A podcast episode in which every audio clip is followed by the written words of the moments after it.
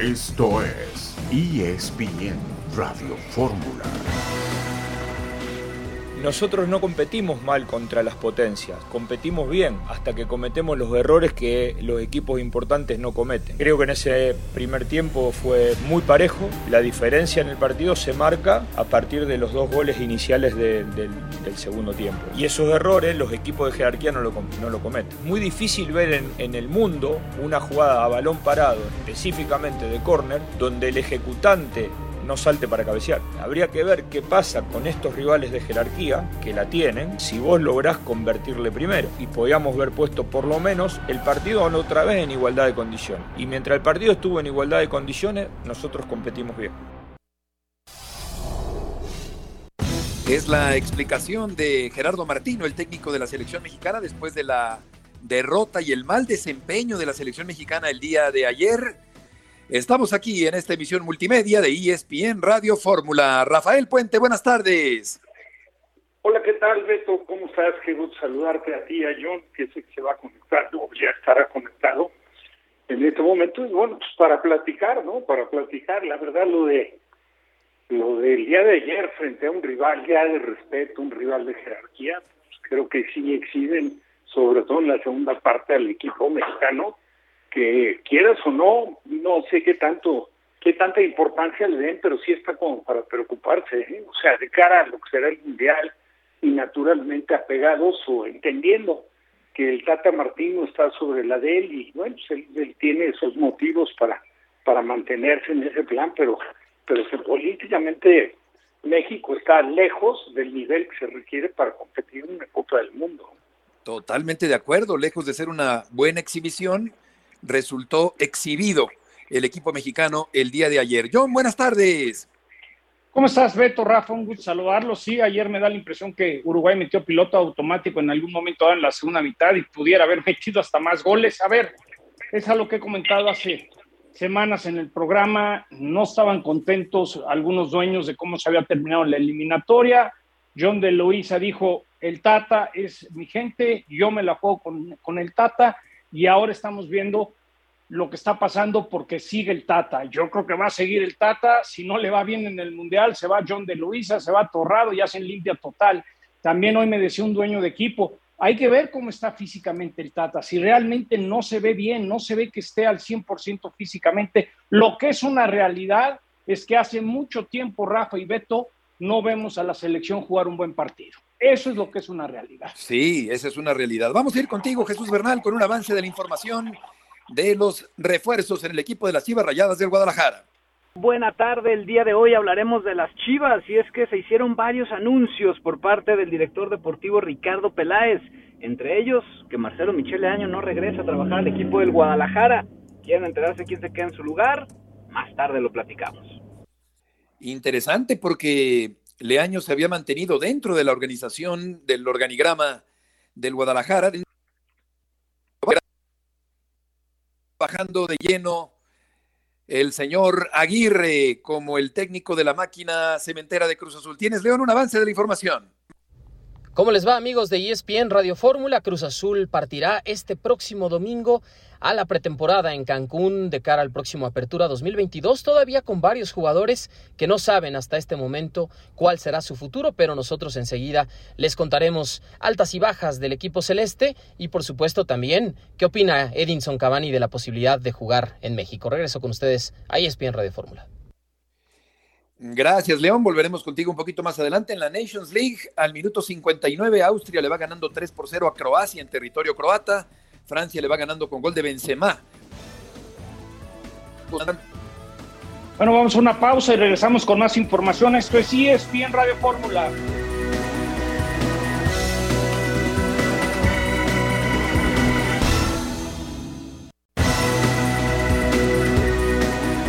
Creo que en ese primer tiempo fue muy parejo, no nos sacamos diferencia, el control estuvo repartido.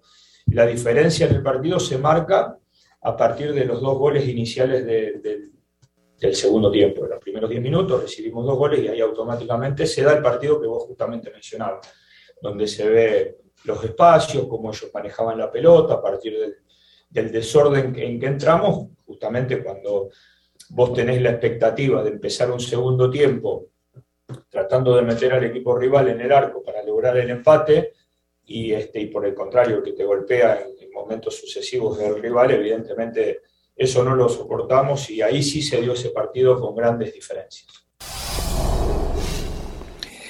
La voz de Gerardo Martino, el técnico de la Selección Mexicana de Fútbol. Mauricio Imay en Estados Unidos. Mau, qué gusto saludarte. Después de la revolcada del día de ayer, ¿cuál es la actividad de la Selección Mexicana el día de hoy? Mau, eh, si puedes abrir tu micrófono porque no te estamos eh, escuchando. Una, o, o, una disculpa, es que venimos bajando aquí del avión con maleta en mano y demás. Ahí estás perfecto. Beto. Ya estamos aquí en, en Chicago. La selección mexicana todavía está en la ciudad de Phoenix. Estará, estará aterrizando en esta ciudad aproximadamente a las nueve, nueve cincuenta de la noche.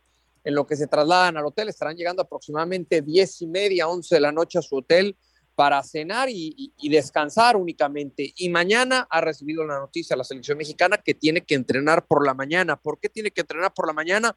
Porque hay un evento por la tarde alrededor del Soldier Field y por eso va a tener que entrenar a las diez treinta de la mañana el equipo de Gerardo Martino. Ahí posteriormente habrá conferencia de prensa con el técnico de la Selección Nacional, Beto.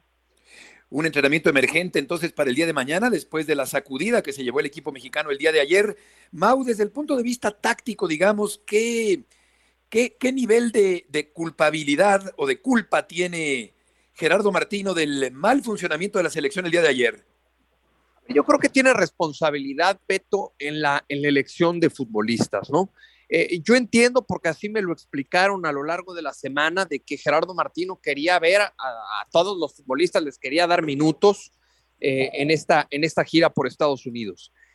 Ayer le da, le da minutos ante el que, a mi entender, es el rival más, más difícil de, de estos, de estos dos, ¿no? Voy a descartar el de Nigeria, pero tomando sí, en cuenta duda. Uruguay y Ecuador, Uruguay y Ecuador es, eh, eh, era Uruguay la selección más, más compleja, más complicada, con, mucha, con, con mucho más talento. Y él decide guardar a los de mayor experiencia para el partido del domingo aquí en el Soldier Field ante la selección de, de Ecuador. Ya después lo de la línea de tres centrales y cómo, y cómo lo trabajó a lo largo de la, de la semana, me parece que eso es prueba y error y todavía podemos considerar que está tiempo para hacer eso. Lo que sí es que me parece que hubieron futbolistas que, si bien no quedaron descartados ayer de una lista final de cara a la Copa del Mundo, yo creo que sí restaron muchísimos puntos, Beto. John, bueno, John no nos escucha. Eh, ¿Qué jugadores son esos, Mau, eh, voy, que consideras que pierden una... bonos, Perdón, que pierden Beto. crédito de cara al, al resto de la, de la preparación del equipo mexicano rumbo al Mundial?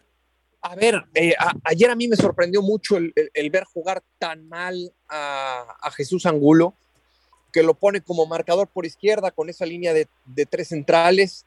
El Cachorro Montes, que además ayer le da la responsabilidad a Gerardo Martino de portar el gafete de capitán, también le cuesta mucho trabajo jugando como líbero. Entiendo que en el caso del Cachorro Montes, bueno, es, es, es un futbolista que no está tan adaptado a la línea de tres porque no lo juega así en Rayados de Monterrey. Pero el Esticho Angulo sí lo hizo durante mucho tiempo cuando vestía la camiseta del equipo del Atlas. A ellos dos tendría que sumar a Gerardo Arteaga. Mira que yo a Gerardo Arteaga le había visto muy buenos capítulos. El de ayer, el de ayer estuvo lejísimos de, de su mejor versión.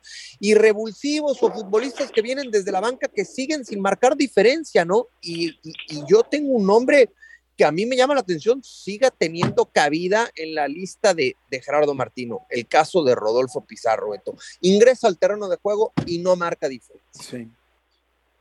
Oye, Ma, ahora sí, ya andaba yo también con lo del mute, una disculpa. Tomando en cuenta que John de Luisa eh, defiende a muerte el proceso del Tata, eh, ¿crees que un mal resultado contra Ecuador puede tambalearse la situación del, tapa, de, del Tata o pase lo que pase es intocable? Mira, John, te mando un abrazo y también te saludo con mucho gusto. Eh, la continuidad del Tata ha estado en riesgo en una sola ocasión durante todo este proceso y fue en aquella... en aquel viaje a Jamaica, en aquella fecha FIFA, eh, con partidos de eliminatoria mundialista en Kingston y luego en el Estadio Azteca contra Panamá y Costa Rica. Ahí le habían puesto un presupuesto de siete puntos, los cuales obtuvo, y por eso después de esa, de esa fecha FIFA en ningún momento estuvo en riesgo la calificación a la, a la Copa del Mundo. yo te diría que ya por el tiempo que falta de aquí al Mundial, yo no, yo no veo en riesgo la continuidad de, de Gerardo Martino, más allá de que pueda perder el eh, domingo aquí en Chicago ante la selección de Ecuador. Vamos a escuchar a Cavani, el atacante del equipo de Uruguay, que victimó ayer al equipo mexicano. No, el fútbol, el fútbol muchas veces, este, ustedes tienen que saber también que detrás de cada, de cada partido siempre hay una preparación y, y no, no quiere decir de que, de que a veces cuando un equipo opaca al otro sea porque el otro equipo haya defraudado, sino porque capaz trabajó, porque por ahí se preparó bien el partido y las cosas le salieron como quería. Así que, que nada, fue un, fue un lindo partido. México jugó también por muchos momentos bien.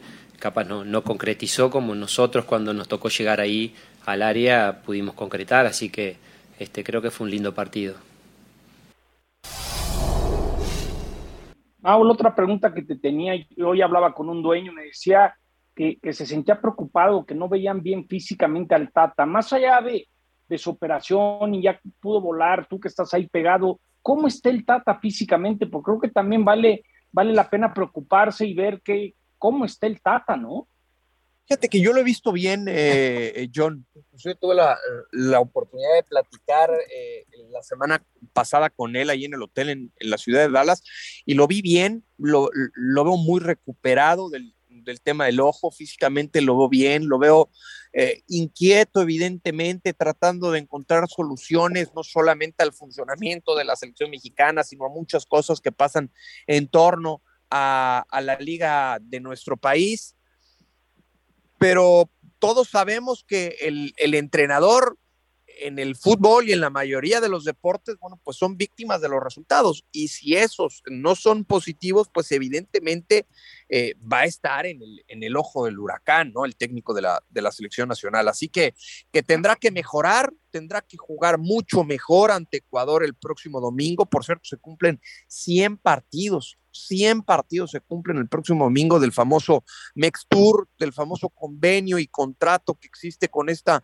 empresa estadounidense Zoom, que es la que suele organizar este tipo de compromisos de la selección mexicana aquí en, aquí en Estados Unidos. Así que eh, tiene que mejorar radicalmente el equipo mexicano el próximo domingo. Y en función de eso, Mau, yo te preguntaría por último, si el Campeonato Mundial empezara hoy, ¿a qué aspiraría el equipo mexicano en la justa de Qatar? No, si, empe- si, si, si, si empezaría hoy, Beto, yo te diría, pues a un punto, eh, triste, pero, pero es la realidad. O sea, después de lo que le vimos ayer y lo que hizo esta selección en la parte final de la eliminatoria mundialista, pues la verdad es que es imposible pensar que le vas a ganar a Polonia o que le vas a ganar a la selección de, sí. de Argentina, quizás rescatarle un punto a la selección de, de, de Arabia Saudita, ¿no? Siendo, siendo positivos. Tiene que mejorar muchísimo. Yo entiendo que todavía queda el partido contra Ecuador, entiendo que hay un partido ahí de por medio este, de, de, de puros jugadores de la liga local, que no es fecha FIFA en agosto contra Paraguay. Sé que están los dos partidos de la fecha FIFA de, de septiembre, que va a ser contra buenos rivales, además de lo que será el, el compromiso contra Suecia en Europa, pero, pero más allá de los rivales y los partidos que tengas, tienes que mejorar en cuanto al claro. funcionamiento, ¿no? O sea, puedes ganar, empatar o perder, pero que te deje buenas sensaciones el equipo mexicano, y hasta el momento estamos muy lejos de eso. Sí. Totalmente de acuerdo. Mau, muchas gracias por tus aportaciones desde Estados Unidos el día de hoy. Nada que agradecer, Beto, fuerte abrazo para todos. Que te vaya muy bien. Rafa, ayer Roberto Carlos estuvo en Monterrey en un plan optimista, conciliador, amiguero, diciendo que el equipo de México le puede ganar a Argentina en el Campeonato Mundial. ¿Tú coincides con esa apreciación de Roberto Carlos después de lo que vimos el día de ayer del equipo mexicano? Lo que vimos ayer, pero ni yendo a bailar a Charles. Vaya, ni un empate. Sí, sí, sí, de acuerdo. Argentina como jugó. Como yo vi a Argentina, a pesar de que muchos dicen que Italia, que es un fracasado, que lleva dos mundiales fuera, que le faltaron jugadores quietos y que le faltaron eh, inmóviles y que le faltaron, no sé, y que agarró el partido para la despedida de Chiellini, lo que quieras, man, si gustes, Beto, Argentina le pegó en el segundo tiempo un baile a Italia de escándalo. Sí. Que tiene Italia, sí, sí, sí. ¿eh? Con esas ausencias, pero es Italia, un estadio lleno, un trofeo en disputa, ¿sabes qué? Conociendo, eh, como quiera que sea, lo competitivos que siempre han sido los italianos. Digo, este nivel que jugó contra Italia, entendiendo que México pudiera presentarle una mejor oposición, dificilísimo que rescatar un empate. Sí, sí, si quieren empate, es verdad. Sí, la verdad es, es que, el que por ahí nos no da cinco. Sí, o sea, sí, de acuerdo. Lo creo de que... Roberto Carlos es un cariño para sí, México que es políticamente correcto su comentario. Se han, se han manifestado siempre la afición de México como sí. como como aficionados de Brasil. Es como si, etcétera, etcétera. Es como si te invitan, te invitan a comer una casa, Rafa, y dicen, ¿qué tal la comida? Y si no te gusta, dicen, no, muy sí, buena, sí, sí. gracias. ¿Qué vas a decir? Volveremos enseguida en E S P N Radio Fórmula.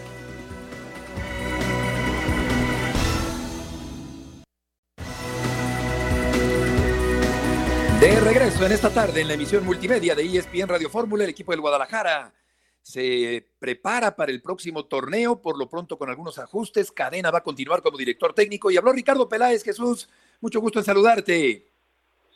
Saludos, Beto, compañeros, muy buena tarde. Sí, hoy día de anuncios en el equipo de Chivas, digo, ya todos habían sido oficiales, pero Ricardo Peláez eh, en persona terminó por presentar ya a Ricardo Cadena como técnico del Guadalajara, a Alan Mozo y a Rubén El Oso González como refuerzos del equipo de las Chivas, y también se le dio nombramiento a Mariano Varela, quien ahora será eh, pues el encargado del área de fútbol, además de tener el tapateo a su cargo también el área de fútbol formativo, con lo que Ricardo Peláez hoy fue muy enfático: Marcelo Michel Leaño no entra en este proyecto. Así es que Mariano será por ahora el encargado de esa parte. Hoy justamente eh, Ricardo Peláez eh, hizo la, la presentación de, de toda la gente nueva que se ha incorporado a, a trabajar al equipo. Les mencionaba el caso del profe Cadena, de Alan Mozo, de Rubén El Oso González. Así es que si les parece, vamos a escuchar lo que se dijo en la conferencia de prensa el día de hoy. La ratificación de nuestro director técnico, eh, Ricardo Cadena, lo habíamos eh, mencionado en el comunicado hace unos días. Eh, creo que logró en poco tiempo una gran comunicación, una gran eh, apertura, ¿no?, del jugador al técnico, del cuerpo técnico hacia los jugadores, buenos resultados en la parte final del, del torneo, y creo que hay que ser congruentes, hay que ser coherentes cuando eh, hemos dado oportunidad a otros técnicos en, en momentos difíciles. Creo que es el momento de, de Ricardo, creo que sacó lo mejor de muchos jugadores y creo que los jugadores están con él, y eso para mí es un mensaje muy importante. No hay que justificar nada, no, no hemos conseguido los títulos, que es lo que la gente eh, ansía. Nos hemos acercado, nos hemos acercado eh, a ello, una semifinal, cuartos de final, repechajes, pero no hemos logrado lo que, lo que queremos y lo que la afición demanda, así de sencillo, y hay mucha conciencia de ello. Por supuesto que nos falta mucho trabajo. Estoy consciente, eh, así como la gente quiere más o quería más en ese momento, pues nosotros estamos igual, de la misma forma, con el mismo compromiso, queremos más, y por ello eh, reiterarles el, el, el compromiso mío hacia nuestra afición.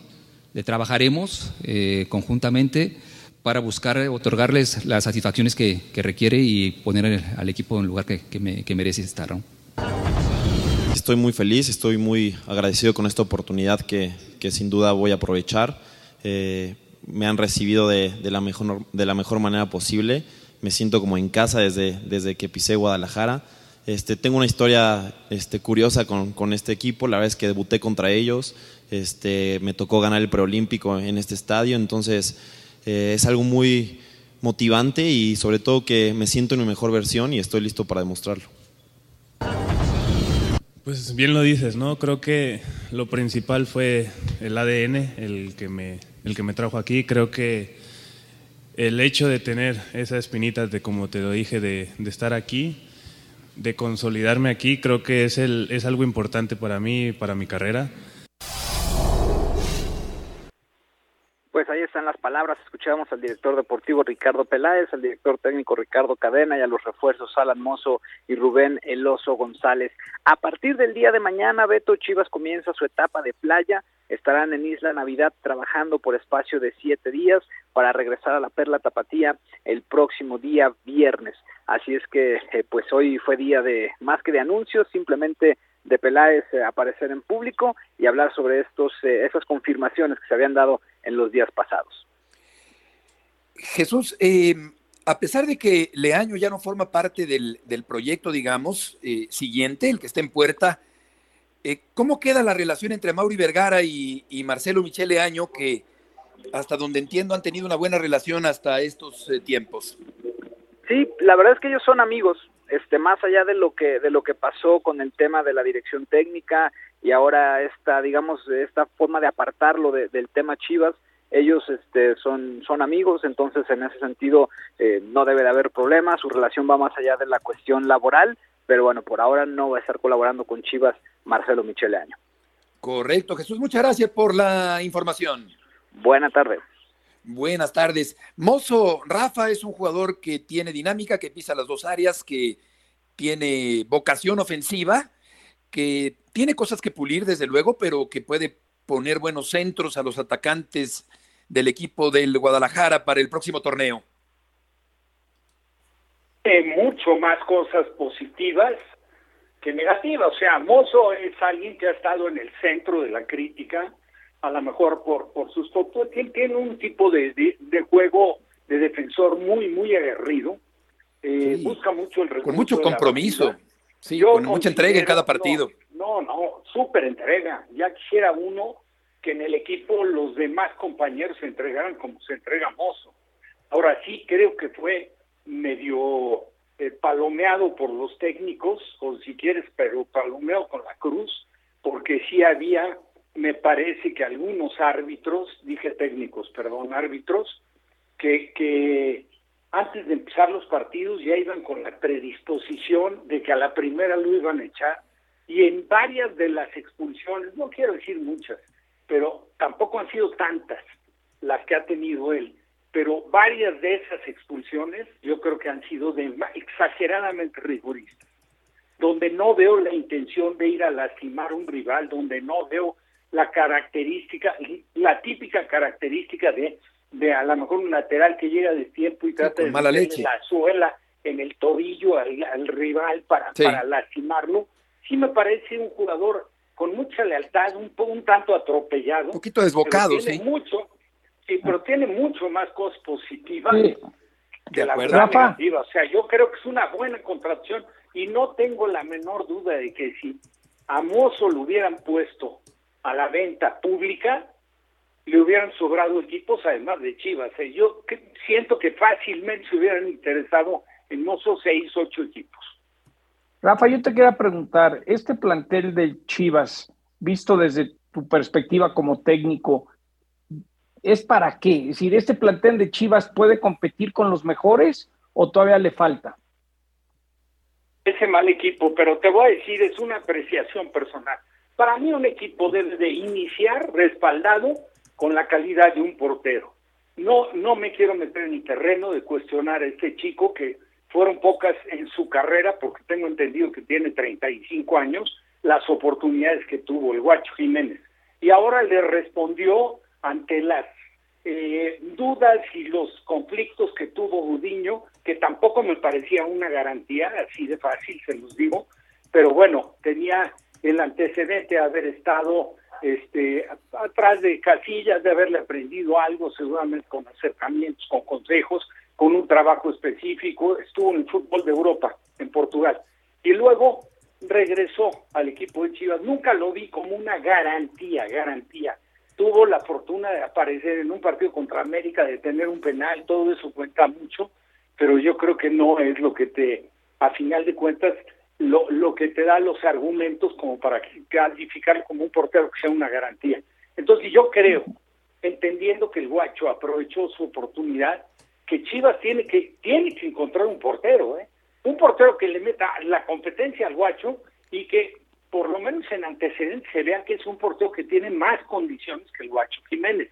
Así lo aprecio yo, porque Chivas, los títulos que ha conseguido, si hiciéramos un poco de memoria, no podemos dejar de lado las actuaciones de Osvaldo, la jerarquía, el liderazgo de Osvaldo, y en su momento el mismo Michel fue un jugador que uh-huh. siempre, siempre cumplió, después de haber estado en un proceso eh, mediano pero sin consolidarse nunca en Santos, pero regresó a Chivas, le ganó la carrera, por lo menos al gusto del técnico, a Talavera. Talavera salió del equipo y luego Talavera ha hecho una gran trayectoria. Pero sí me parece, no sé qué tan están, estén de acuerdo conmigo, que sí tienes que empezar en un equipo por tener una garantía, claro, en la portería. Por supuesto, y de ahí importantísimo. Para adelante, sí, sí ¿Cómo va, va a ser Juárez sí, con Talavera? Así es. Vamos, vamos a ir con León Lecanda, vamos a cambiar el tema porque León está esperando en la línea con la información de Cruz Azul. León, gusto en saludarte. Aguilar, ¿va a continuar con el equipo cementero? Beto, ¿cómo estás? Muy buena tarde. Saludos a todos en E S P N Radio Fórmula. Les puedo confirmar que el paraguayo Pablo Aguilar no seguirá en Cruz Azul. Pase lo que pase, está viviendo ya sus últimos días con la máquina cementera. El día treinta de junio, es decir, en veintisiete días naturales, vence su contrato con la máquina celeste, pero no se descarta tampoco que pueda arreglarse una salida con la directiva celeste, debido a que no lo están considerando en una renovación de contrato, o en el caso de que se le considerara para tal efecto, el salario que se le ofrecería a Pablo Aguilar estaría muy por debajo del que percibe actualmente y por supuesto de las pretensiones de un jugador que ha dejado huella en el fútbol mexicano en equipos como San Luis, Tijuana, América y Cruz Azul, estos últimos tres, incluso saliendo campeón de liga y de varios títulos más.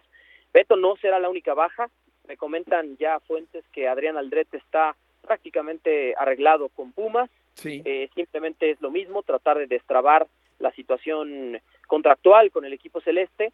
Todos los jugadores que estamos mencionando concluyen su vínculo con el equipo el día treinta de junio y será el mismo escenario de Rómulo Otero, el venezolano, de Luis Ángel el Quick Mendoza, y quizá por ahí el único que están viendo si renuevan o no es a Joaquín Shaggy Martínez, pero bueno, entre estos cuatro o cinco elementos estarán las bajas ya confirmadas de la máquina de cara al siguiente torneo. Correcto, León, vamos a escuchar a Cavani.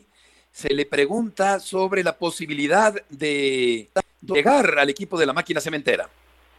Yo nunca subestimé ningún tipo de competencia, ningún tipo de liga. Para mí el fútbol eh, es lindo cuando uno lo, lo vive con pasión.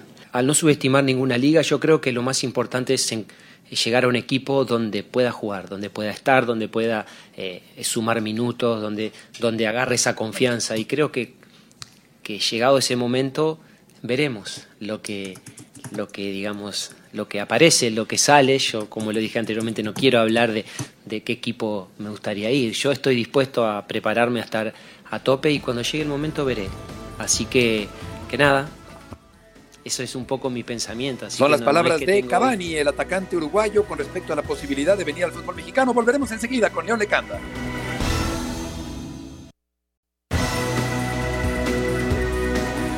Aquí estamos de regreso en este viernes en E S P N Radio Fórmula. León, no sé si gustes eh, concluir la información de la máquina cementera.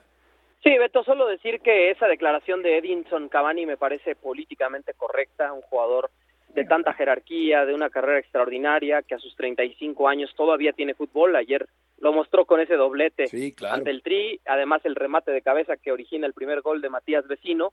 La realidad, Beto, es que su salario, nueve punto sesenta y cinco millones de libras esterlinas, que representan algo así como trece millones de dólares por ahí, en el año dos mil veintidós, es decir, esta temporada que recién concluyó con el Manchester United, es un sueldo totalmente impagable, no solamente para la Liga M X, sino hasta incluso, ¿no? Eh, tendría que ser un esfuerzo muy grande un equipo de la M L S, porque el mejor pagado en, en esta temporada en la M L S es Xherdan Shaqiri con un salario de ocho punto quince millones de dólares. Es decir, lo que gana Edinson Cavani, una de dos, o se baja a, a un veinte por ciento de ese sueldo para poder jugar en México, o de plano sí son sueños guajiros verlo en América o en Cruz Azul.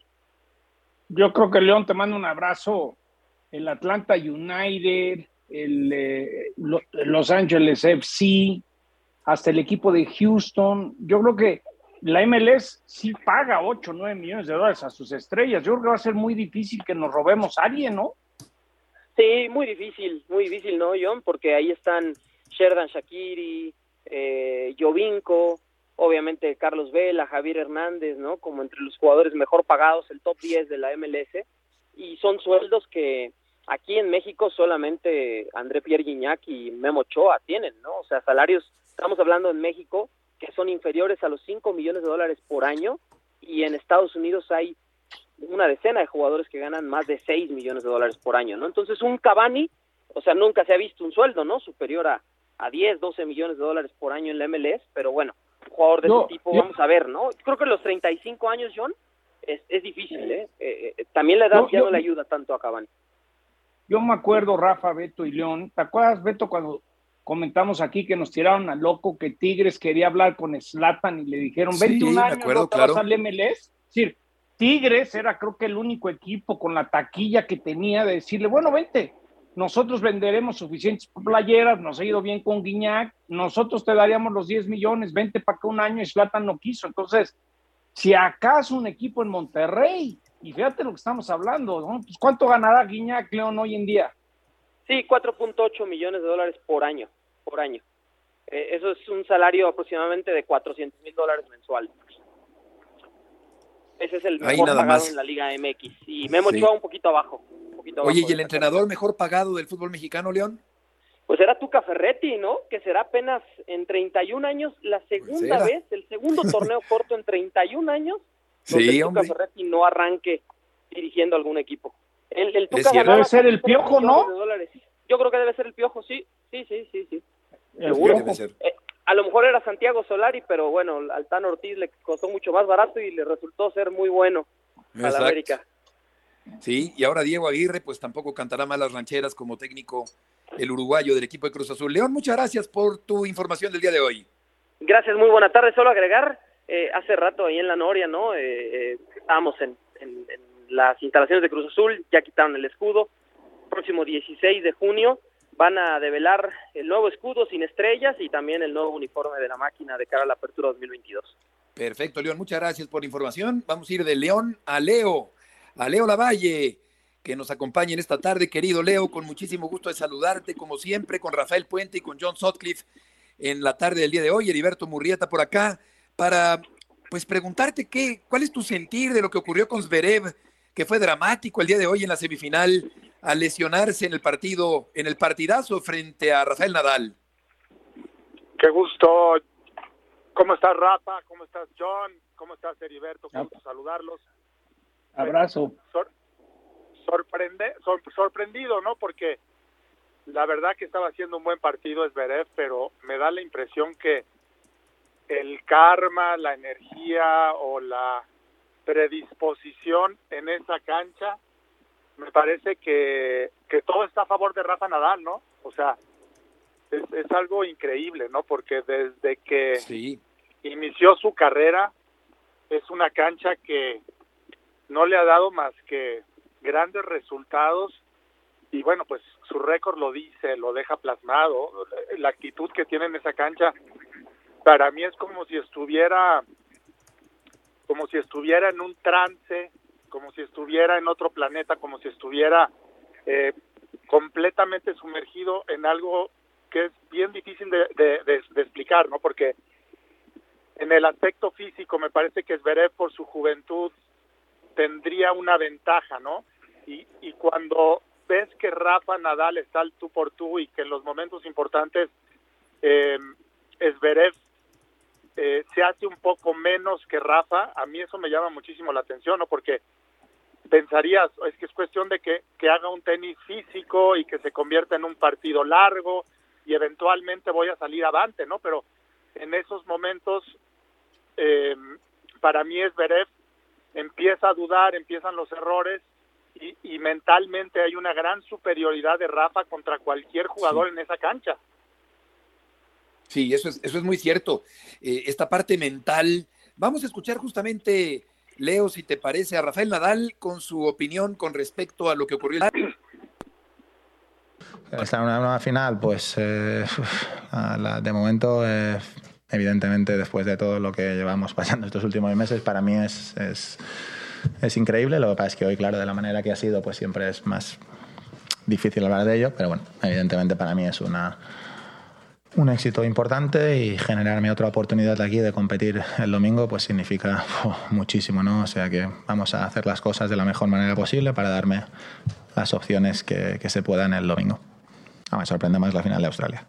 Eh, al final estamos en Roland Garros, esta es una realidad también. Eh, evidentemente la preparación eh, ha sido mala o muy escasa, desgraciadamente, pero, pero al final... Es, uno, uno, uno no puede eh, al final negar una realidad, ¿no? Que es que es el torneo que he tenido más éxito de mi carrera, eh, que he conseguido todo lo que he conseguido aquí, y cuando, cuando haces el approach al torneo, llegues como llegues, pues sabes que si, si eres capaz de, de avanzar en el torneo, en las primeras rondas, que a veces ocurren Grand Slams, que te dan el, el margen de poder jugar unos cuantos partidos, pues siempre tienes la esperanza de que en algún momento va a llegar esa inspiración y ese cambio, ¿no? Lo dije antes de empezar el torneo, que, que, que creo que antes de empezar el torneo a priori no era uno de los favoritos como muchos otros años. Bueno, era un candidato, pero no uno de los claros favoritos por el hecho de que la preparación y los resultados previos no habían sido muy buenos.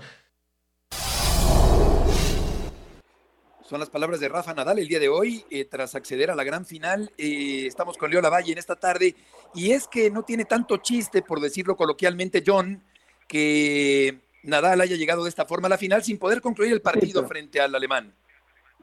Pues sí, no, no, no es su culpa, Leo. Te mando un fuerte abrazo. Yo lo que te quería preguntar, hace unos días uno se despertó con mucha emoción para ver en Star Plus a las seis y media de la mañana Fernanda Eh, Contreras. Yo, me gustaría tu punto de vista, ¿no? Porque el ver una, a una mexicana jugando singles de Roland Garros es algo muy especial. ¿Qué, qué sensaciones te vinieron a la mente de saber que estaba una mexicana jugando singles de Roland Garros, Leo? La verdad que me, me encantó, me encantó Fernanda, porque la conozco bien. Es una niña muy inteligente, es una niña que se ha dedicado toda su vida al tenis. No era la más Eh, talentosa cuando era niña. La tuve en mi academia en San Antonio cuando ella tenía diez, once años, que mi amigo Javier, su papá, me pidió que, que la recibiera, y, y, y la verdad la, la ves toda, todo este camino que tuvo que recorrer. Y a mí lo que más me gusta de Fernanda es que es una, como te decía, es una niña muy, muy capaz, es una niña muy estudiosa, se graduó de Vanderbilt, una de las de las escuelas más prestigiosas de Estados Unidos, con honores. Era la era la presidenta de eh, de su de su generación. Entonces, para mí, ver a Fernanda que después de la universidad se haya empezado a entrenar muy fuerte y, y llegue a tener estos resultados en singles, me habla de una de una niña que ha luchado muchísimo, y sobre todo verla en Roland Garros como mexicano. Creo que Eh, siempre lo habíamos hablado en este, eh, con esto, que eh, nosotros lo habíamos platicado mucho tiempo, de que cuándo vamos a tener la oportunidad de ver sí, un sí, mexicano sí. estar en Roland Garros o en los grandes torneos de nueva cuenta, ¿no? Entonces, para mí fue una gran felicidad ver a Fernanda Contreras estar ahí en Roland Garros y triunfando sí. la primera ronda.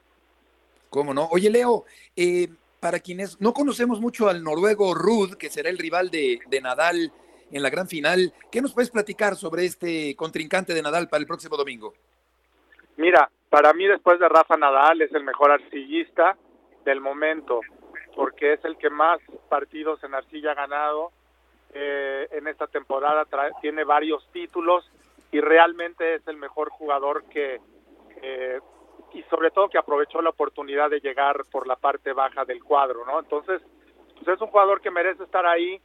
Yo no, yo lo veo un eslabón por abajo de lo que está jugando Rafa, pero no, uno nunca sabe en una final. Siento todavía que esa energía que, que trae Rafa, esa aura, esa esa esa increíble atmósfera que, que tiene Rafa, todavía le da le da un ingrediente eh, por arriba de los demás jugadores, pero nunca se sabe en una final. Ojalá pueda hacer una buena final Ruth, porque no tiene nada que perder, pero en estos momentos creo que Rafa tiene todas las estrellas alineadas para que conquiste el título de Roland Garros y, y, y el, su título número veintidós de, de Majors. Oye, Leo, si te entendí bien eh, lo que explicabas antes, eh, ¿tú, ¿tú crees que se pueden llegar a somatizar algunas situaciones que desembocan en una lesión? ¿A qué te refieres? O sea, que no, no, yo, yo creo que tuvo muy mala suerte, porque eh, para mí Zverev corrió a la pelota correctamente. Simplemente cuando se tuerce, corre la mala fortuna de, de que todo el cuerpo cae sobre el tobillo que está que está totalmente doblado. Entonces, sí, qué mala suerte, tuvo sí. pésima, pésima suerte, sí, porque él se deja caer, pero pero realmente el cuerpo es el que el que pone demasiada presión en el tobillo, para porque es una lesión gravísima. Todos hemos sufrido eso, y, y, y el grito, cuando tú oyes un grito como el que desplegó sí. Esberev, sabíamos que estaba totalmente ya el partido perdido. Oye, oye Leo. Oye, ¿cómo estás, Rafita? Muy bien, Leo, qué gusto saludarte, escucharte, he estado pendiente ahí de todo. Las transmisiones y luego leyendo tu columna. ¿Qué, qué puedes opinar? Perdón que me salga un, te- un poco del tema, ya explicaron perfecto la lesión de Zverev, el momento de Rafa, eh, todo lo demás, lo de esta chica Contreras, pero del chico este Pacheco, pensando un poco en el futuro del tenis mexicano, tú que, que, que lo conoces, pero ampliamente, que ganaste Wimbledon con, como juvenil, ¿cómo ves este chico Pacheco que hizo cosas interesantes, no? Sí, sí, va va muy bien, Rodrigo, trae un muy buen equipo de trabajo atrás, que el, el, el liderado por Alain Lemet.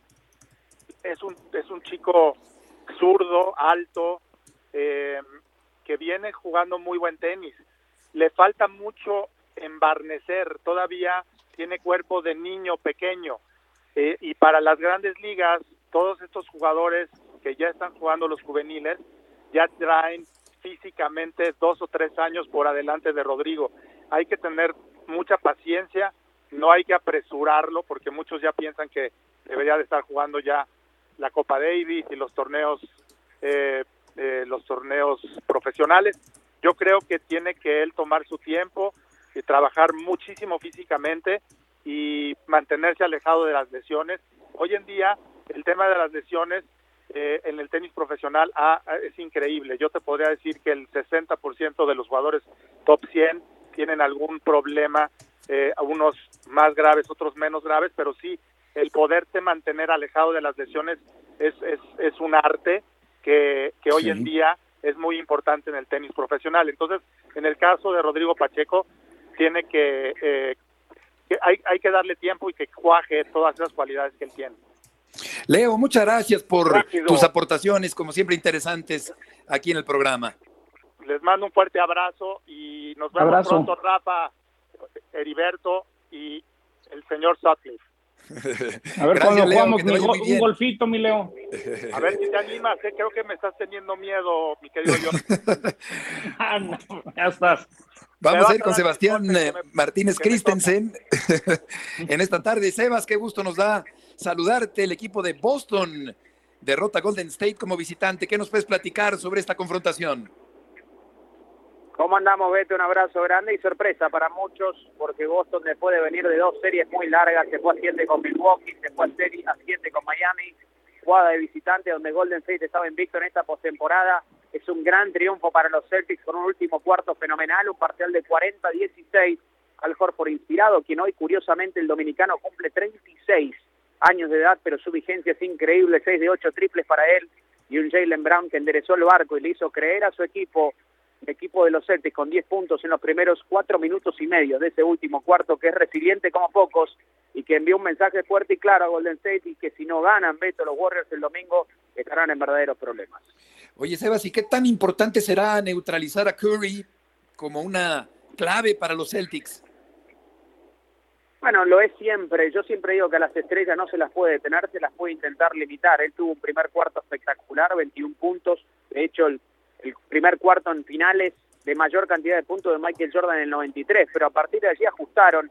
Hubo algunas fallas de comunicación en Boston en ese primer cuarto, fueron mucho más físicos con él. Los hombres grandes de Boston los fueron a buscar mucho más arriba en la llave y a partir de allí se complicaron. Pero creo que más que Curry, el objetivo tiene que estar puesto en Klay Thompson, tiene que estar puesto en Jordan Poole. Si va a ganar esta serie, estas finales, el equipo de Golden State necesita a Curry, ayudas de sus principales escuderos, y esos escuderos gritaron por su ausencia en el juego número uno. Sebas, muchas gracias por tus aportaciones del día de hoy. Un abrazo grande, siempre un placer. Un abrazo muy grande para ti también. Y vamos a los resultados de la Nations League. El equipo de Austria derrota a Croacia tres por cero, Holanda cuatro por uno a Bélgica, Dinamarca le gana dos goles por uno al equipo de Francia. Y esto da como resultado que el domingo Gales y Ucrania jueguen un boleto para Qatar a partido único. Así que esta es la primera jornada de la Nations League y estamos a punto de terminar. Yo no sé si quieras agregar algo de otros deportes. El Memorial, el torneo de la P G A de, de Jack Nicklaus, el líder va en menos ocho, Abraham Anser va en menos tres en el quince, Carlos Ortiz terminó en menos uno y el U S Open, Gaby López va más tres en el hoyo ocho, el corte está en más dos, tiene que cerrar bien Gaby si quiere jugar el fin de semana. Perfecto, pues ahí está la información de Gaby y también de todo lo que tiene que ver con la Nations League, de la derrota del equipo mexicano del día de ayer, la lesión de Zverev dramática el día de hoy en la tierra batida, en la arcilla, allá en París. Gracias por acompañarnos en este viernes, Rafa, John. Que tengan un enorme fin de semana. Todo, buenas tardes. Un abrazo grande, igual, John.